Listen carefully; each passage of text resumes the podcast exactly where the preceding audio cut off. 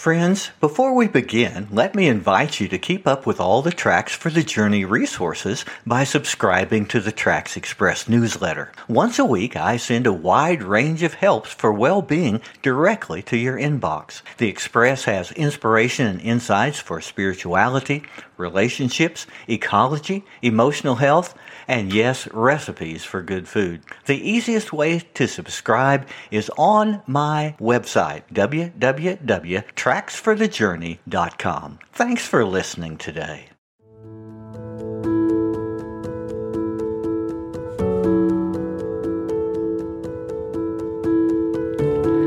My mother helped change America, at least in a small way. Let me tell you the story. She entered college in 1934, following the footsteps of her older sister. They were a part of an explosion of women pursuing higher education in the early 20th century, and by the time of the 1930s, 40% of all graduates were women. That was more than double the number a decade earlier. Julie McGill was a proud graduate of William Woods College in Missouri class of 1936. She and millions of other women were demanding equal rights and opportunity. Nearly a hundred years have passed since she walked the stage, but securing equal rights for women is still a struggle in America.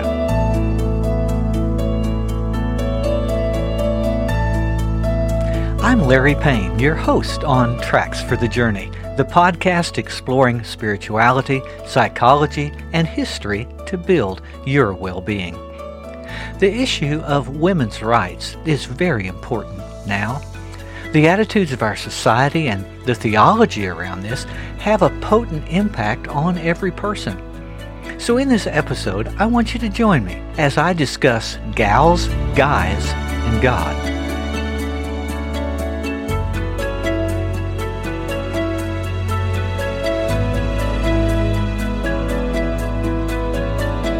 As we talk about gals, guys, and God, the God part is straightforward in the Judeo Christian tradition. Basically, guys have ruled to control society and theology. Ancient Israel was a patriarchal society like most cultures around the world. Women were the property of men with few legal or familiar rights in Jewish, Greek, and Roman systems. However, the Gospels show Jesus and the early Christians holding a radically different view. Jesus welcomed women to follow him and learn from him. At Pentecost, the Holy Spirit came equally upon men and women, leading women to serve in leadership roles. The Apostle Paul would boldly proclaim in the book of Galatians, There is neither male nor female, for you are all one in Christ Jesus.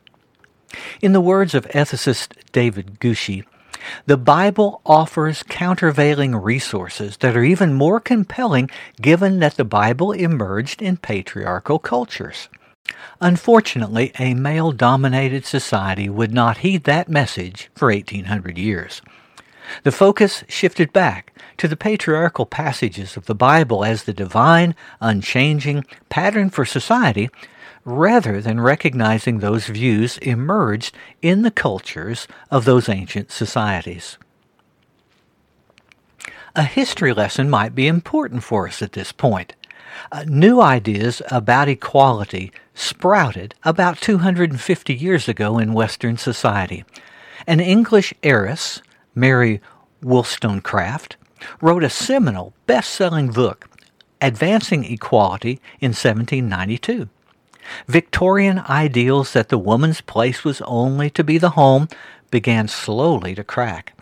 By the mid 1800s, educational opportunities were opening for women in the English speaking world. Many leaders at that time based their arguments on biblical ideas of equality, challenging the patriarchal passages as I mentioned just a few moments ago.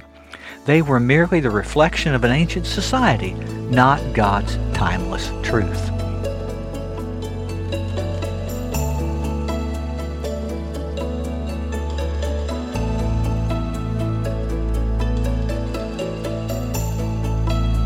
In the context of this change in society, on July 19, 1848, more than 300 men and women assembled in the Wesleyan Chapel at Seneca Falls, New York. They were gathered for the first formal convention that wanted to discuss the civil, social, and religious condition of women. At the end of the 1848 meeting, 82 women and 32 men signed the Declaration of Sentiment. They boldly said to the nation, and I'll quote, We hold these truths to be self evident that all men and women are created equal, that they are endowed by their Creator with certain inalienable rights, that among these are life, liberty, and the pursuit of happiness. The history of mankind is a history of repeated injuries and usurpations on the part of man toward woman, having in direct effect the establishment of an absolute tyranny over her. Because women do feel themselves aggrieved, oppressed, and fraudulently deprived of their most sacred rights, we insist that they have immediate admission to all the rights and privileges which belong to them as citizens of the United States. That was their declaration, and you can imagine that it ignited a firestorm. It began a struggle across many decades that was marked by scorn and rebuke, arrests, slander, and political resistance. Many Christian ministers assailed the assertion of women as equal, citing Scripture as proof of male privilege. But others found different answers in the actions of Jesus and common sense ethics led by Susan B. Anthony, Sojourner Truth, Frances Willard, Ida B. Wells, and others, the cause gained momentum. A breakthrough came in 1890 when Wyoming approved the right to vote, the very first U.S. state to do so. By 1918, 20 states had followed suit. After thousands of women participated in public marches, demonstrations, and protests, President Woodrow Wilson began to advocate the cause. They believed the core teachings of the New Testament gave women an equal place and voice in society. The cause was strengthened when England granted full suffrage in 1918. So, on June 4, 1918, Congress approved the amendment and sent it to the states for ratification. That was quickly done by 35 states. The southern states refused, locked in the narrow interpretations of the Bible and a patriarchal culture of the South. Passage came down to the vote of one man in the Tennessee legislature, a man named Harry Burn. He was swayed by his own mother to support the bill. And with his vote and the approval in the Tennessee legislature, the amendment was ratified, becoming the 19th Amendment to the Constitution on August 26, 1920. Yet the struggle for the full rights of women continued. A male dominated world kept barriers against women in place for decades. Slowly, and with unrelenting evidence, the truth of equality was proven. That chapel in Seneca Falls, New York, is now, 175 years later, a U.S. historical park recognized as the event and the place that birthed the women's rights movement.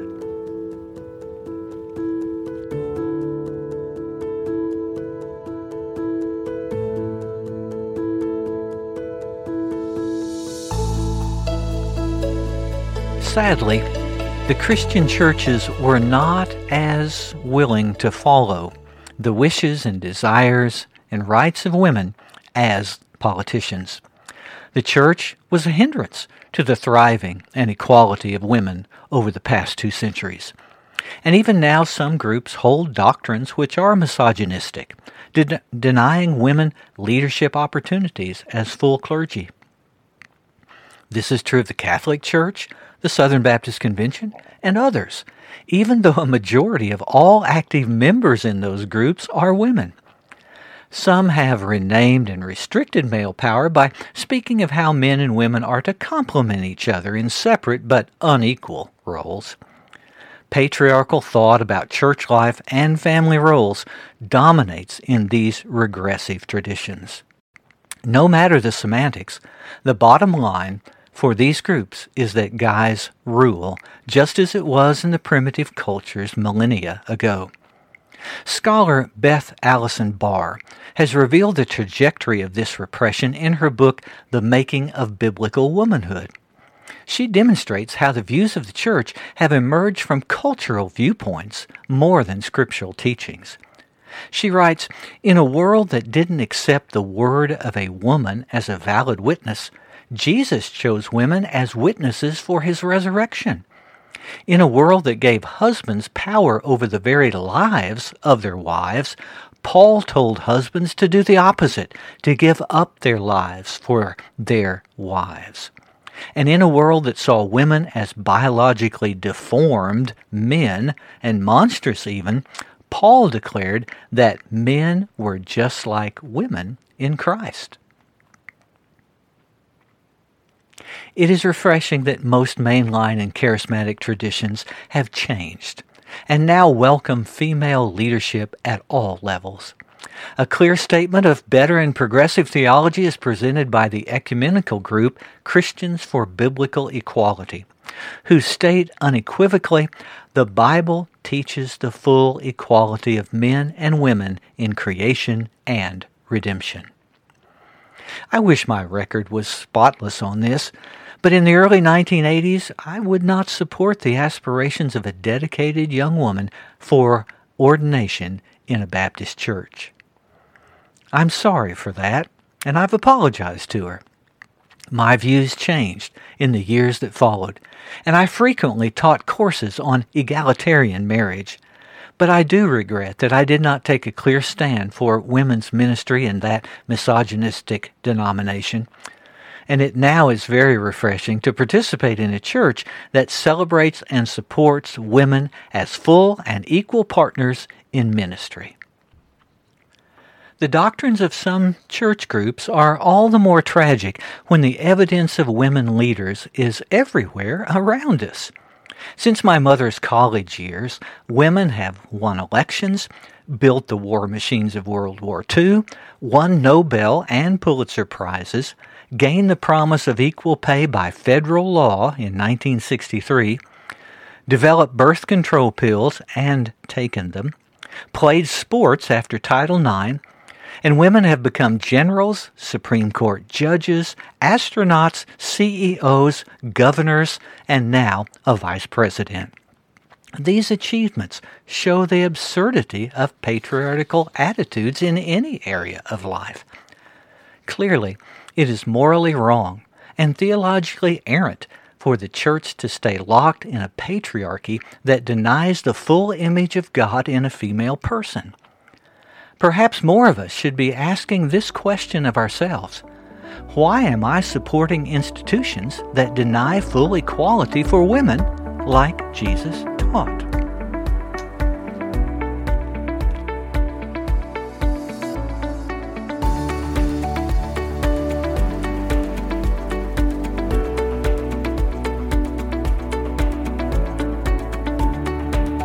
As we take a break from our episode today, I have a special offer for you. I want you to have excerpts from my book, Journey to Friendship. It's a memoir of America in 1976 and the beginning of my ministry. It's a lighthearted book of newlywed adventures, careers, and family launching, and insights into the work of God. I think you'll be inspired and maybe laugh a bit too. So you can get copy of this excerpt by making a small donation to this Tracks for the Journey podcast.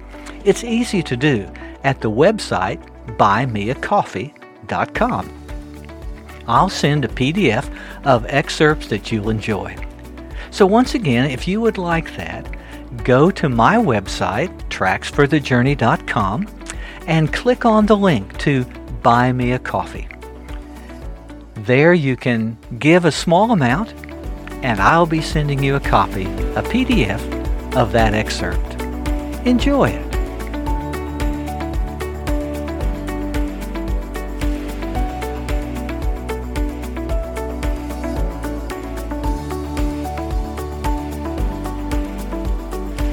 As we return to this discussion of gals, guys, and God. We've had a pretty heavy, heavy dose of history and theology, so let's see what the psychology is. Emotional well being is always tied to the culture where a person lives. That's an axiom of psychology. Each of us absorbs the messages and myths of our culture.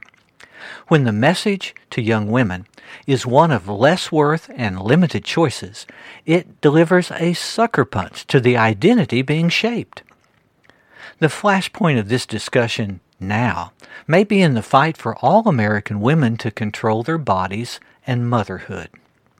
With questionable legal rulings, a potential life with no legal status has now become more important than the rights of a living, breathing adult woman. Pregnancy and birth, dramatically altering a woman's body and life path forever, is now mandated by the state for every woman who becomes pregnant. This is morally wrong. Even the laws of the Old Testament do not value the life of a fetus the same as the life of an adult woman if allowed to stand, these regressive laws will throttle the emotional well being of half our population. We cannot agree with this in the modern world. Thankfully, many voices are being raised now to empower female self understanding and change our laws. The Malala Fund is educating girls in underdeveloped countries the National Organization for Women advocates on a wide range of equality related issues. National organizations of sports such as soccer have reluctantly acquiesced to demands for equal pay. Each woman must feel valued and capable for all persons to thrive. Today, women have ballot box power. In the 2020 elections, 82% of eligible women reported voting, a figure much higher than men. This year, 20% of the U.S. Congress are women. And with these powerful leaders, there is hope that progress can be made on the entrenched misogyny that has resisted full equality. Reproductive rights, ending violence against women, passage of the Equal Rights Amendment are all vital concerns that can bring greater wellness to millions of women. Vice President Kamala Harris nailed the issue in a recent speech as she said, I invite all people to join us. If you stand for freedom, for self determination, for the right to privacy, if you stand for these principles, stand with us. Women's issues are America's issues, and democracies cannot be strong if the rights of women are under attack. Those brave words show us that we should press forward in full equality for all women in the practical things of daily life. And each one of us can be a part of that movement. Does your company pay men more than women for the same job? That's wrong. Say something. Does your church keep women in the pews rather than the pulpit? That's heresy. Advocate change or change your affiliation. Does your legislator deny a pregnant woman full choice about her body and future? That betrays the Declaration of Independence, which declares certain unalienable rights. Among these are life, liberty, and the pursuit of happiness. Those have become the foundations of our democracy, the very values that keep us together. And if your legislator does not agree, it's time to vote him out. On a personal note, let me end this episode. I believe my granddaughters, Jocelyn, Madeline, Caitlin, Lennox, and Vera, need a nation that values them in their full God given equality. So I hope you'll join me in taking action now for your grandchildren and your children today. Let's pave the way to wellness and opportunity.